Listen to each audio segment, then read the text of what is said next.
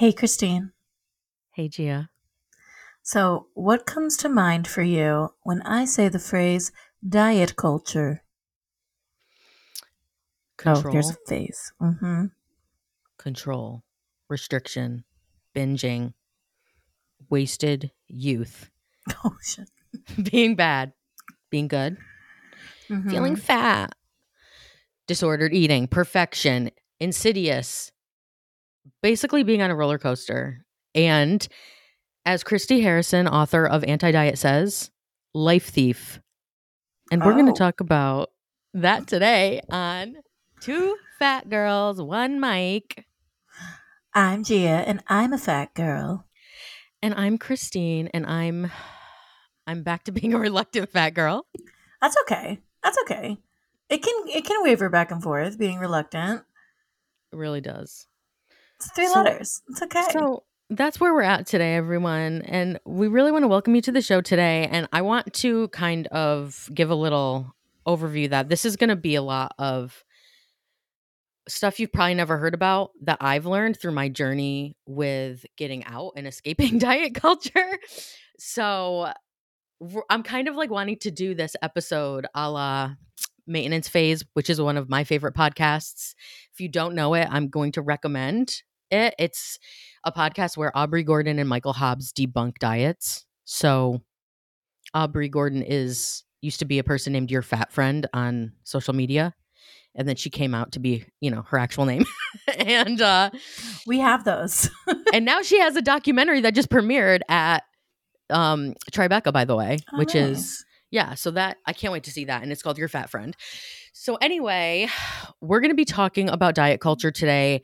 And we're not going to be talking about things like um, traditionally that you would know about diet culture, like um, taking a before and after photo or logging your calories. We're going to get into that. But really, this is like why it is complete and utter bullshit. So, And I'm going to be learning right along with people because I'm not really, you know, I've said it in our first episode. I think I've been very fortunate in my life to not struggle too much with disordered eating. Um and so and I also just never really went on a lot of diets. Like I just I I'm Italian. I like food. Um and I just it was never anything that I super super focused on and because of that I'm not too educated on it like Christine is. So I'm looking forward to it. We will be learning together today. and I'm I'm glad that you don't know about it because it's really stolen a lot of my mm-hmm. life. so basically, um, she's going in cold here, people, and I'm just gonna like put some magic to work. So She's just gonna throw info at me, and I'm just I'm just here for the vibes and her lovely, lovely voice. okay, so let me let me start with saying, okay, I'm gonna be referencing a book. This is the book for Gia. It's called Anti Diet. Delightful. Um, it's by Christy Harrison. Christy Harrison's actually, you know, um, what's the word I'm looking for? She's unique because she was much like Gia, where she didn't partake in any kind of diet culture for years. She became a journalist, and then randomly in her adult life, she began to kind of diet and then get caught in it, and then turned into a food writer that then went to school to be an RD, a registered dietitian. So Oh, it really like it really moved her through a different trajectory but now she's doing um this book she has a new book out called the wellness trap which i have but i did not read yet but she has two podcasts about both of these things so it's just she was one of those people that was really instrumental in me starting to like get out of this so i thought it would be good to just like stick to some of her points um i actually she her book is very good i do everybody should read it it's called anti-diet again she gives not only a pathway for navigating diet culture but also an overview of how we got here. and it's actually very interesting, the history. So I think that first we need to define what is diet culture. And I like the definition that she uses in her book. She says that diet culture is a system of beliefs that equates thinness, muscularity, and particular body shapes with health and moral virtue, promotes weight loss and body reshaping as a means of attaining a higher status, demonizes certain foods and food groups while elevating others, and oppresses people who don't match its supposed picture of quote unquote health. By and large, Western culture is diet culture. Mm-hmm. Gia, what do you think of that? What do you think of that definition? That's so true. Ooh, especially when you said, because to me, yeah, it's like we've always equated health with being thin. That's a big one to me. Um, Mhm. and you know, growing up, I was more active. I can, I will never forget, like growing up. This will always stick in my head. Of one of my really good friends, she'd get on the bus every morning and say, "I had cake for breakfast." And I would get so sad because I'd be like, I could never do that. I could never have cake for breakfast because I'm fat. Now, was she healthier than me? Absolutely not. Like, she actually, probably her insides looked really scary. Mhm. But, like, in my mind, I, it was like, I couldn't, I couldn't afford myself that pleasure because I was fat. And also, yeah, we, we really do demonize certain food groups. And it's funny how, even now, like I, you know, at work, I work with a, a lot of people. Like my job has a lot of employees. And so it's just a lot of different personalities. And you observe, you know, I bring my lunch every day. I probably buy my lunch maybe once a week. But in my workplace, I've observed how people go through their little eating fads and diet fads and how they never last because it's never rooted in any place other than achieving an aesthetic result. And I've gotten more vocal about it, like with people who are like, I can't eat bread, um, or I can only eat salads. And I, I'll just be like, yeah, that doesn't work. Yeah. and like truly, and again, I, I will always the, the, the other thing this made me think of is about like muscularity Mhm. um because when i started doing crossfit um the first time uh my crossfit coach who's also a family member of mine she sat us down and said you have about 45 minutes to eat after your class or your workout didn't do anything. Because your body after you work out you have to replenish your body so that it can build those muscles. And so many people like and i was like the fact that this woman who is in my eyes physical perfection is telling me no you actually have to eat after you work out uh otherwise your workout didn't do shit and your body's going to start uh storing fat because it's going to think that it's starving and dying Yes. um, so that's just something that no one thinks about, and it's so fucked. And like, how did we get here? Anywho, tell me more. yes, Christine. yes, and I love me I love that you just said that too because we're gonna what she said is we're true. bouncing off. Yeah, We're about to talk about it. Um, so research shows this is this fact that I'm going to tell you was the first thing that like fully blew my mind. Mhm. Research shows that more than 95% of diets fail. Intentional weight loss efforts do not work, and yet we're bowing down to this billion dollar industry that can't deliver what it's prom- what is promised us. So it makes us as a consumer feel like shit because we're thinking we're following a diet and it's supposed to work and then it doesn't work, right? Because Mhm. it's never it wasn't going to work long term. So anyway, diet culture um has this direct control has us I'm sorry, diet culture has led us to believe that we have a direct control over the size and shape of our bodies, which is not the case. And I want to talk about a study that was done in 1959. This was one of the more modern studies done um, that studied like weight loss and dieting. Um, this psychiatrist, he was known as the destigmatizer of weight um, because he was kind of working on just weight loss and trying to figure it out, which is what led him to start looking at the studies because it wasn't working for his people. Um, he proved that over 95% of diets don't work by looking through a bunch of studies, realizing that a lot of them were junk because there was a lot of methodological flaws, such as failing to report on the duration of treatment or showing very short treatment times. So the studies did make it look like weight loss worked in the short term, which it does work in the short term. But it was the proving it long term that was not a thing. Like nobody could prove it long term. And honestly, this is what we're talking about today. Nobody can. Mhm. So this doctor ends up focusing on he found eight studies that met his like the scientific standards of evidence. And it showed that not only was it rare for people to achieve any significant weight loss, but also that it was more common for people to regain most or all of the weight they'd lost than it was to keep it off.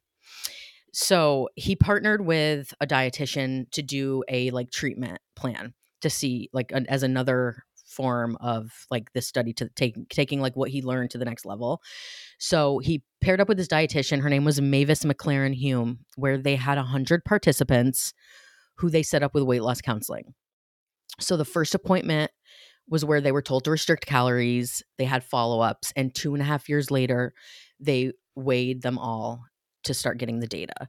Of the 100 participants, only 12 had lost significant weight at any point during the study. and only two of those were maintaining that loss after two years of treatment. The rest had returned to their starting weight or were steadily creeping back there. And additionally, 39 people dropped out. so, with all of that data, They're like, I'm So out. with- I'm yeah. done. so with all of that data and from that, he learned that that equated to 98% failure rate after Mhm. two years.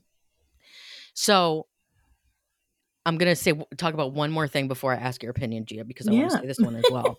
because then we're getting close. So getting closer into more modern day times. Um, even though I think this is still before you were, you were born.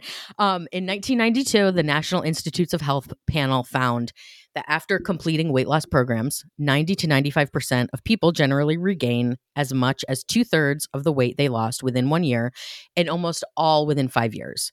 So, despite decades of supposed advances in weight management, the human body remained stubbornly resistant to sustained intentional weight loss.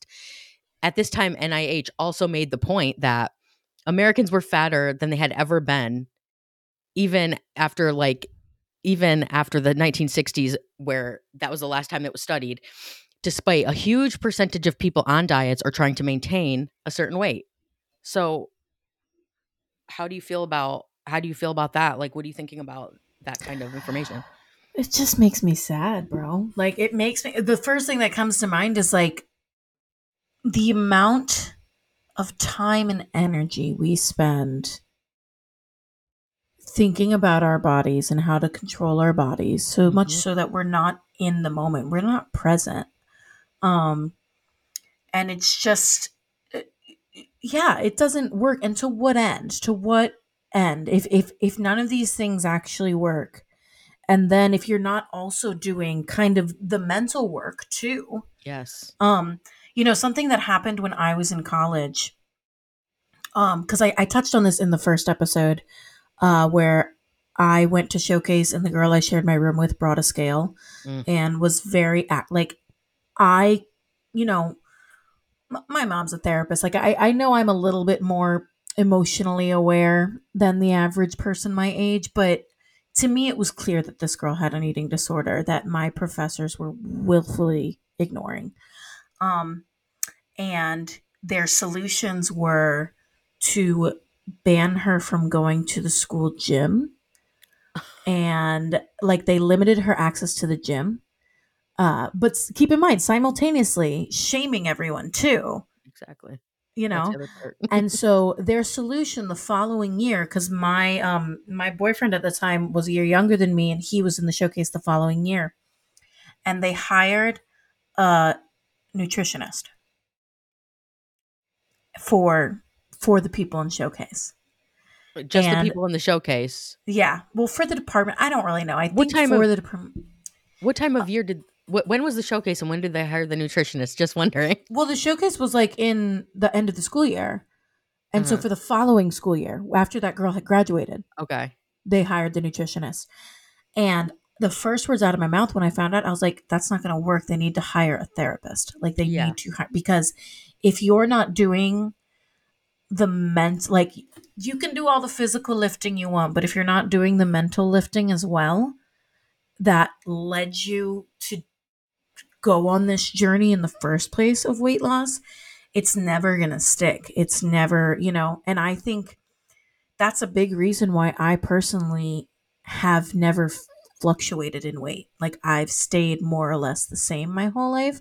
Now, bodies slow down as they age, so I've I think I've like steadily crept up to a size 16 since I've been in high school. But more or less, I've stayed the same, and it's because I- I've never had the goal of wanting to be like my my reasoning for working out has clearly has just become to be strong. And that doesn't mean I don't want like aesthetics. I would like a more appley booty, you know, but Mhm. mainly so I can check it out in the mirror, not because not because I don't think I'm okay as I am now. And I think that's the difference. It's like self-improvement is great, but you have to be able to self-improve from something already. You can't self-improve from nothing. And I think that goes across the board that if you have nothing to build from on whatever journey you're going on with your body, it's never going to stick because you have to start from a place of neutrality, I think, with where you're at. Does that does that answer your question on how I feel? I yes and if and if you're only and and if you're only thinking aesthetically Mhm. you know that's where people have this downfall where they fall into this because you know you you think that you have this control that is it's fake. It's not Mhm. there. A funny thing that i actually this this thing made me laugh. Um when i did the 23 and me it i did it with like the the health markers so i could find out you know what am i going to die of you know or whatever Jesus. I don't need to know that. Just Okay, okay, out okay. when you're gonna take me out. So No, no, no, so basically one of the it says a lot of funny stuff uh, in, in that it says like oh you you uh mosquitoes usually get bit more and that was true about me but it said that i am in a smaller body like uh, i i should have a smaller body basically like my Mhm. weight is is usually a little bit on the lower end as where it should be per my genetics so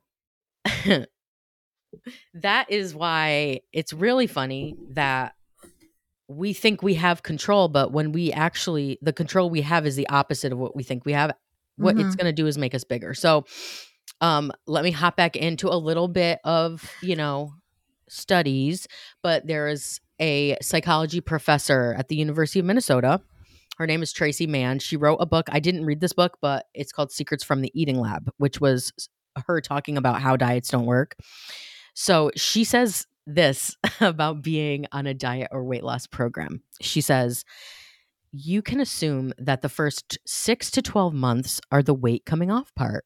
And then Mhm. after that is the weight coming on part. And she ended up doing um, her own review with her team where they gathered every prior study in 2007 that uh, followed people on weight loss programs for two to five years and analyzed the results. They found across all studies, here we are again, one third to two thirds of dieters gained back significantly more weight than they'd lost. A number of these studies showed that dieting consistently predicted future weight gain, regardless of a person's body size when they started out. The only thing that diets are good at is causing people to gain weight over time, people. That is what Mhm. we're saying. So, and this is where I'm at. Okay. Like this is literally where um I'm at right now. And it's the acceptance that I was duped by all of this. It's really hard to like that's why I think it's so hard to accept myself right now in this body because it's like if I had never done this, I would have been a size 14, prob 12 or 14. and now I'm a 16 going on 18. But like it's um I was calorie counting most of my life. Like starting in high late high school, I started just calorie counting and doing like uh cardio and you know, it just kept going like that. I would do all the fad diets. When I got out of college, it was Atkins and low carb, which Mhm. was the worst. So I was doing that. I was doing weight I dabbled in Weight Watchers for 5 seconds and then kept doing the calorie counting. Um and then I got to a point where I used calorie counting in a way that I would just kind of just do the thing where I didn't really eat dinner. I would eat. I was. I would be working. I was working two jobs, so I was working at Starbucks. so I would Mhm. eat like a pastry I liked for dinner when I was at work at night, and Mhm. then just not eat anymore usually, or have a snack when I got home. You know what do I mean? you do the thing and i mean i'm 100% guilty of this where you're like oh i ate a really you know like you try to make up for the day before's quote unquote bad eating with the next day where you're like oh i had a really big dinner last night so no breakfast for me this morning I mean, I I've- used to do shit like that. i've yeah. definitely done that before i still sometimes i'm like i struggle with now as a fat person that it's okay to listen to my body's like cues um and what's interesting is that i find that like sometimes i'm i'm not hungry you know yes. um you know i'm not hungry and that's o- okay too because it's like the flip side is once you're educated on it right Mm-hmm. you try to really stick to a good schedule of like nourishing yourself but then it's like well what if you're not hungry and then but then also last night i worked till 10:30 hmm i came home and i was hungry Of you course. know and i had you know and so it's like oh but it's so bad because you know they tell you oh if you're going to don't eat don't eat within 2 hours of going to sleep whatever the fuck A that is. rule, yes. um but it's so hard that to for me my the recent thing i've been focusing on is like simply just like listening to my body's own cues of when i'm hungry of like when i'm hungry for what. Like i've kind of discovered because you know i've tried to do the oh let me try to not eat so much dairy not eat so much red meat whatever. And what i've realized is when I've just like let myself listen to my body, I'm I've started doing all that mm-hmm. anyways. Like when my body needs iron, when it needs red meat, I, I know. And I Yeah. eat a burger and I'm good. And it's funny because by default I have started eating like I guess healthier, like eating more plant based, eating just and that's just because I've just been listening to my body instead of you know counting macros and counting uh how much of each food group I'm getting in a day cuz it's exhausting and it's I have so much more space in my brain it's it's I'm so tired Yeah. and listen like I'm tired I and I'm I can't imagine how tired you are Christine and like I I don't mean that to sound bad No, I. It's not. I'm laughing because it's true.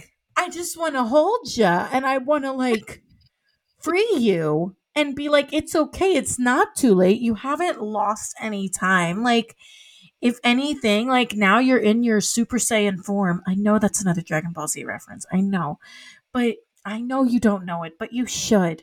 Um, and, but it's like now it's like I just want you to feel the most free you've ever been as opposed to that you've lost all this time, I guess. Well, we're getting there. We're getting there. We're getting there. Well, no, but like, well, I think that uh, w- w- before, okay, that's what I want to like. Intu- okay, for me, intuitive eating Mm-hmm. was what broke me out of the chains of diet culture. Okay. So before that, I was, my weight gain after I looked at it was happening after I was doing these diets. And it was on the fourth, like one was in the fourth year of of losing weight. I started gaining back. One was in the fifth year of losing weight. I started gaining weight back. And that was the last one. So it's like I had been on so many binge, restrict, binge, restrict, or restrict binge, actually, restrict binge, that, you know, my weight over time cycled up. Okay. Um, because, and this is the point I want to make genetics are everything. Mm-hmm. Genetics are what controls our bodies, not our uh, me looking in the mirror and seeing my body and saying, "Oh, I need to start eating healthy. I need to stop eating carbs." Like that's not how this works, people. So anyway, just like we can't change our shoe size or our height, and it would be weird to hear people wanting to do that. like especially height. we cannot change the shape and size of our bodies.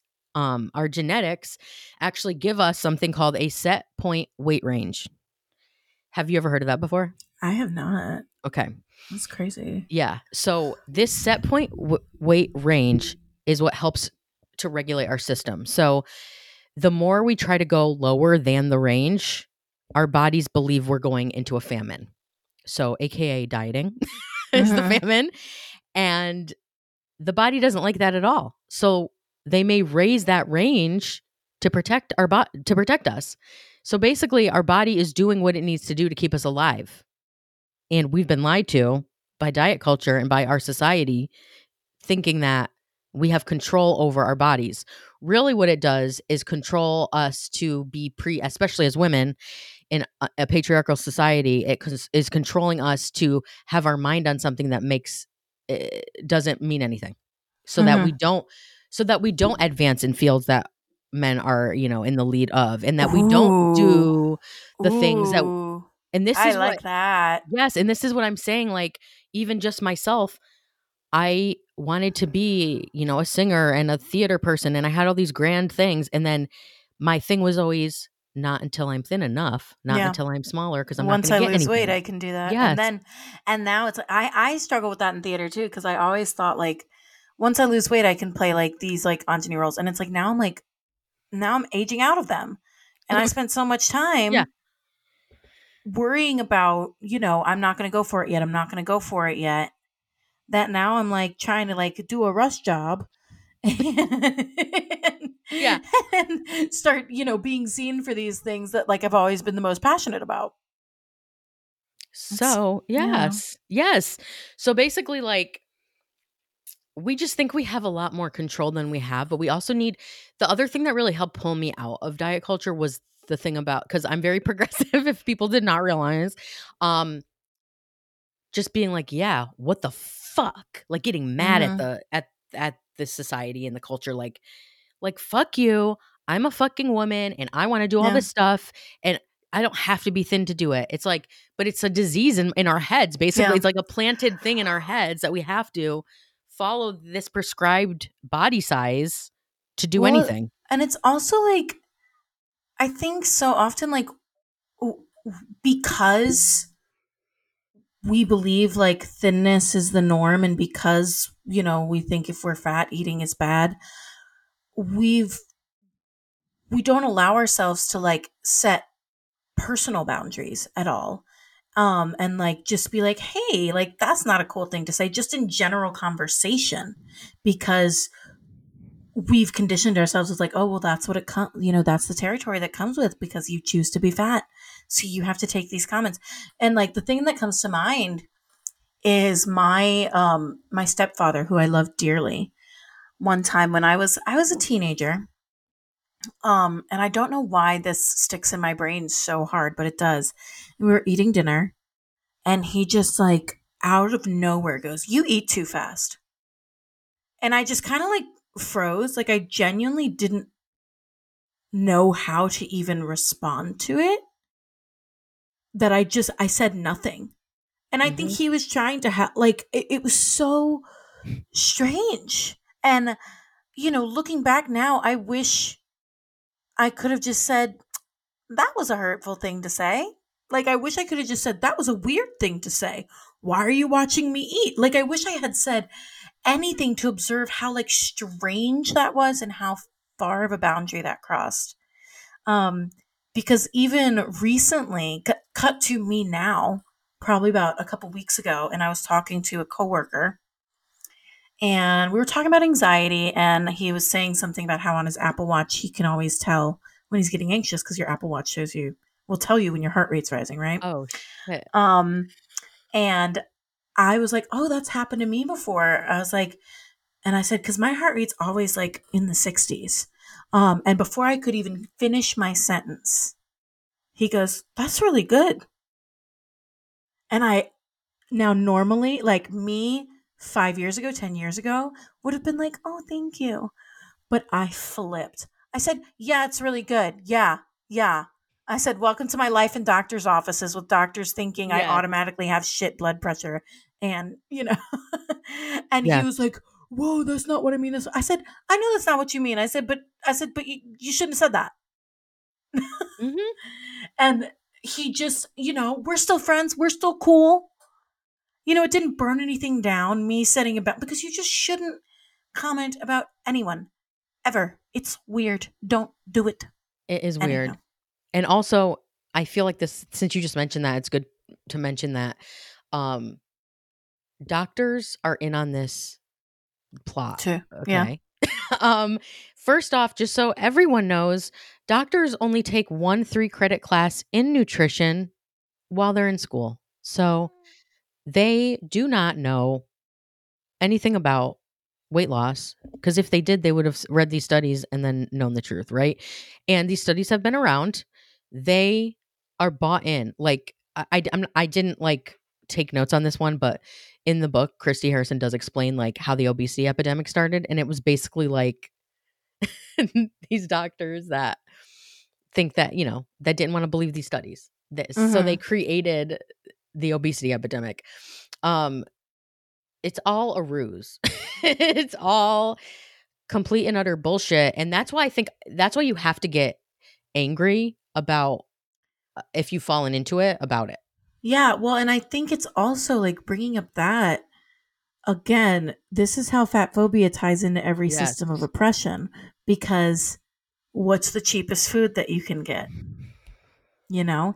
And I think there's this idea of our society you want to keep you want to keep the poor fat people, you want to keep that stigma going because it's good for this narrative that you're Mhm. spinning that you created this problem by you know by all the fast foods by everything right and by making those the only affordable options for low income people mm-hmm.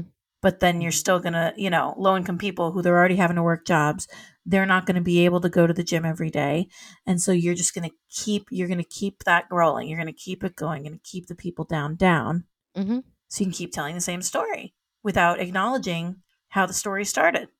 Anyhow and also every the, system of yes and also covertly Mm-hmm. diet culture's parading you know it's like a wolf what is it? A wolf in sheep's clothes Yeah. it's like i'm saving you just do what i tell you i'm gonna save you You don't then give a shit about my health Bitch. unless my health affects your wallet. That's the bottom line. You don't care about someone's health unless their health affects your wallet. That's the, it. uh, the amount of money my family in general have spent on diet since I was a kid. Every fucking fad, somebody in the family had had it, right? Like we all kept just buying the shit, yeah. and it's like it's just cra- it's like it never worked. It could never work, but it never worked. And it's like that's why by the time I found intuitive eating, I was like. Bitch, this is the I- I'm going with this. Like this sounds Mhm. logical to me. like this sounds like it makes sense. And uh, here we are, like in this age of now Ozempic and these weight loss drugs, where we don't need another heroin chic time period. You well, know what I that's mean? the thing too is the fact that the the body type fads change in Mhm. society and society is rushing to keep up with that. So it's just this like constant you're never good enough, you're never good enough, you're never good enough. You need to have curves and then you need to be skinny. You need to like it just flip flops back and forth so that you never win. And there's always something that you need to spend money on to get any of these Mhm. things. Yes, yes. 100%. So it's like Ozempic's wild to me, and I just need to tell everyone I did not know what Ozempic was until I met Christine. and she told me about this shit, and I was like, what is actually happening in the world? And then I went home to Louisiana, and so many people that I know and grew up with are fucking on it. Jesus. And and Crazy. one of my mom's coworkers is on it. Like it's it's everywhere. And it's the next quick fix that actually Yes. you don't and it's so funny. It's so funny to me because it's like the same people who didn't want to get the fucking vaccine because there wasn't enough research into it are taking Ozempic for weight loss. Yes. What are those long-term side effects, honey? I- Do you know? I can tell you what they're going to be. If Tell you're not on the tell us. I'm sorry. No, no, no. This If- is good. Tell us.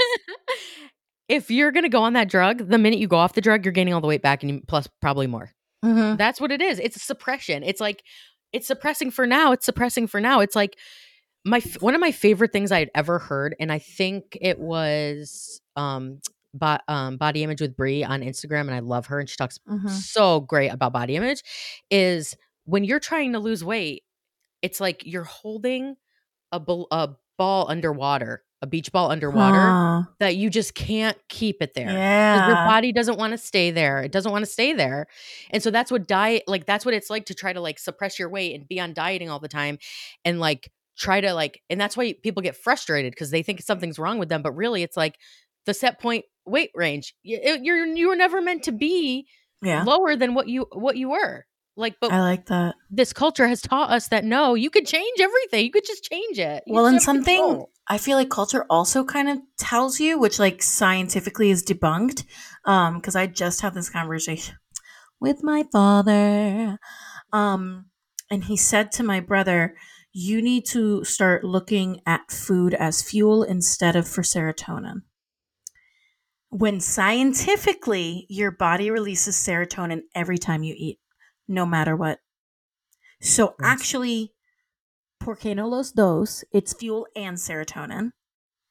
Um, and it's just funny because it's like, yeah, you need to look at your food is fuel. Don't get joy out of food, you fatty. Uh. Um, but that's actually impossible. It is impossible. It's impossible for your body to not release serotonin when you're eating. It's literally not true.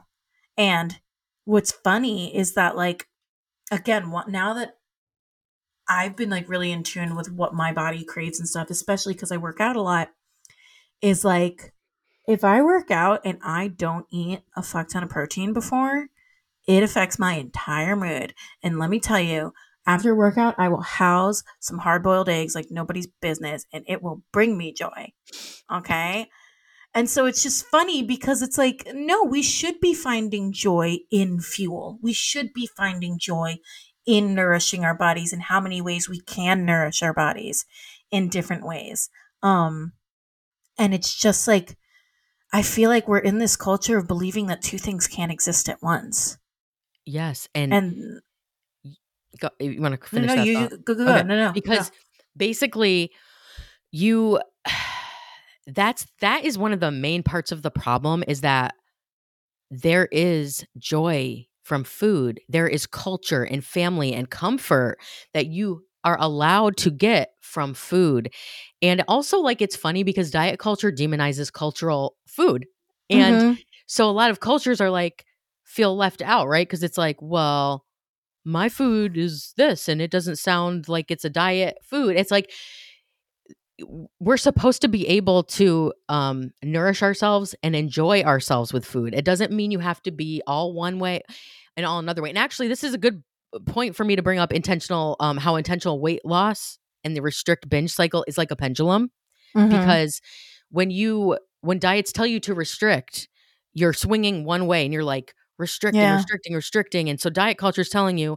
that's so good you're going to be a success but then It you're going to get to the swing point where it has to swing to the other way Yeah. and then you're going to binge or be like having crave intense cravings this is why if we don't find balance in these things which is what intuitive eating has is helping me do and has been helping me do this is how disordered eating really gets more extreme and then can turn into a real eating disorder Mhm. because you know how do you think orthorexia you know what ortho- orthorexia is I don't. how do you think orthorexia started orthorexia is an eating disorder that i think i don't know when they fully added it to like that the book of diagnoses i forget what that the D, yeah yeah DSM. Uh, yeah. yeah. um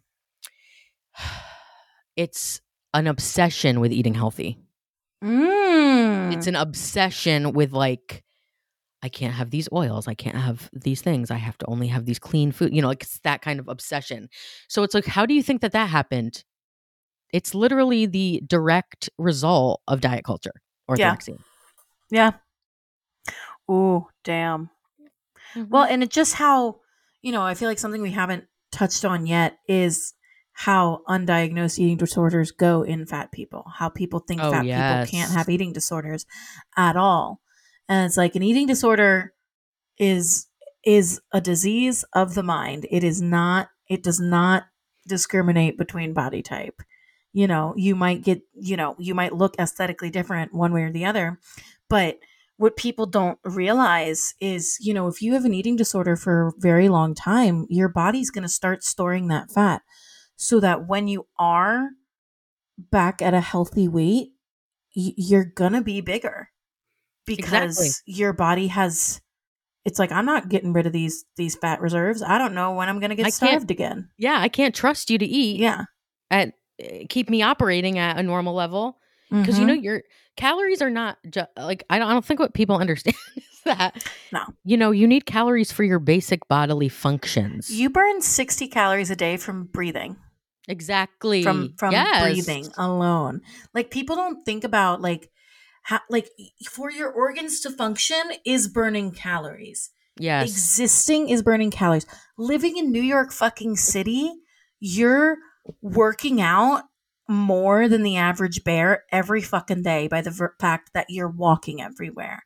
And it's like it, I that's something I really had to str- I really struggled with with myself was because I found myself without having time to go to the gym.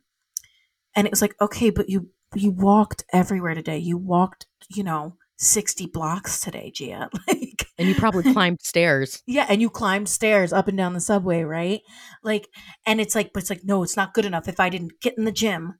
Yes, Um, and I just think any movement is good movement. And a good friend of mine, you know, who she's kind of also on her own healing journey with her body, has really started talking to me about finding joyful movement. And Mhm. that joyful mo- movement is the movement you want to seek. And that can be anything. anything that makes you feel happy and Yeah. good and happy to be there. And if it happens to be like for me, I find joy in picking up heavy things and throwing them down because I'm a Mhm. little Italian rage monster.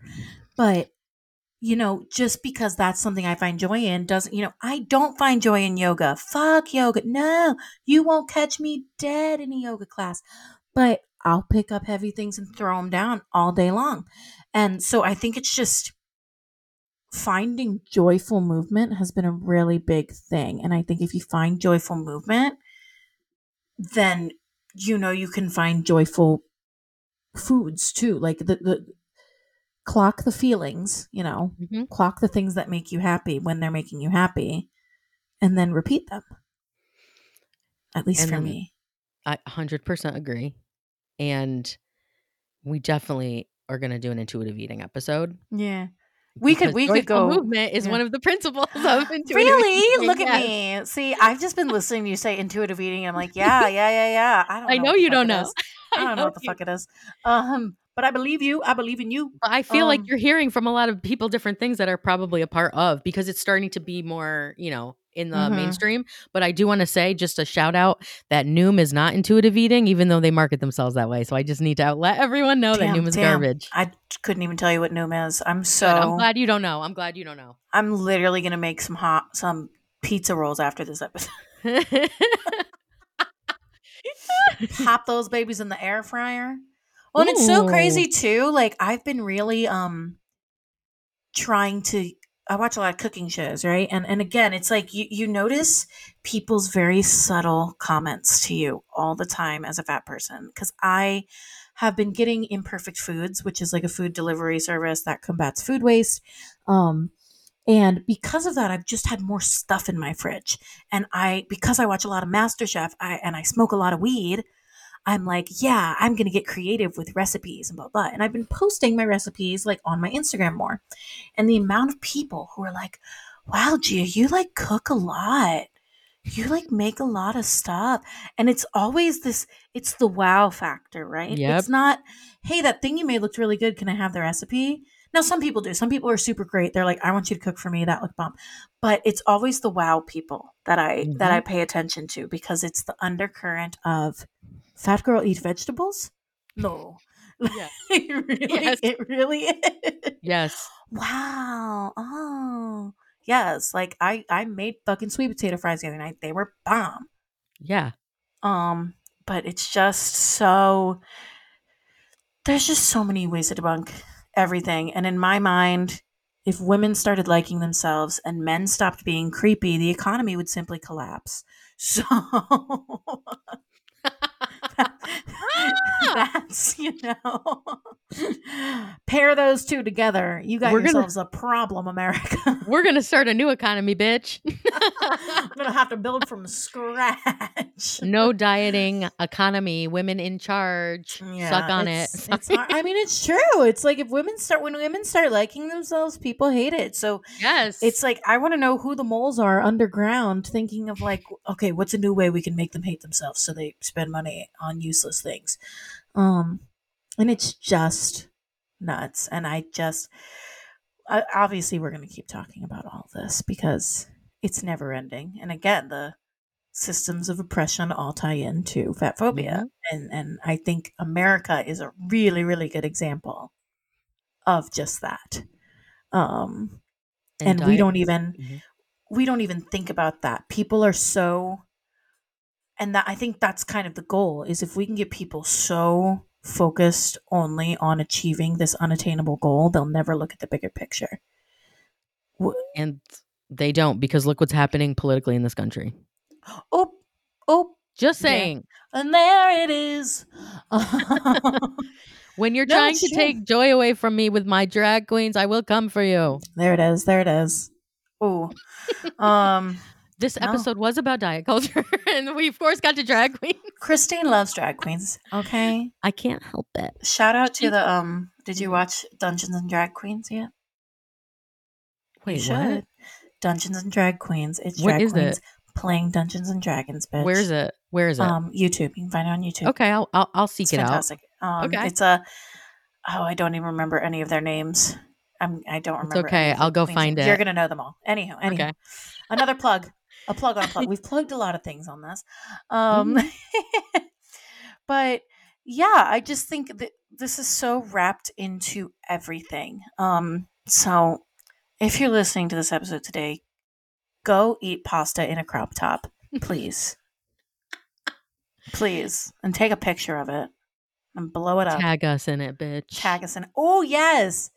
Take a picture of yourself eating pasta in a crop top and tag two fat girls, one mic pod. Please, I beg Oh my you. god, I would live for Honestly, seeing that. honestly, yes. I'm gonna do it today. Think Well, I there we won't? go. I I know you will. I'd have to buy pasta. I have mac and cheese though. Mm. Uh, oh man, I think this is a Mm. good. it's a good stopping Place. point, right? Yeah. We're gonna wrap it up. We want to thank everyone for listening. We hope you learned something today. I Um, sure go did. Listen to us all the time. Read all these books, and Yeah. We're- Any we're gonna pasta? connect- any pasta in a crop top. Hell yeah. We're gonna talk to you next time. Okay, bye. Bye.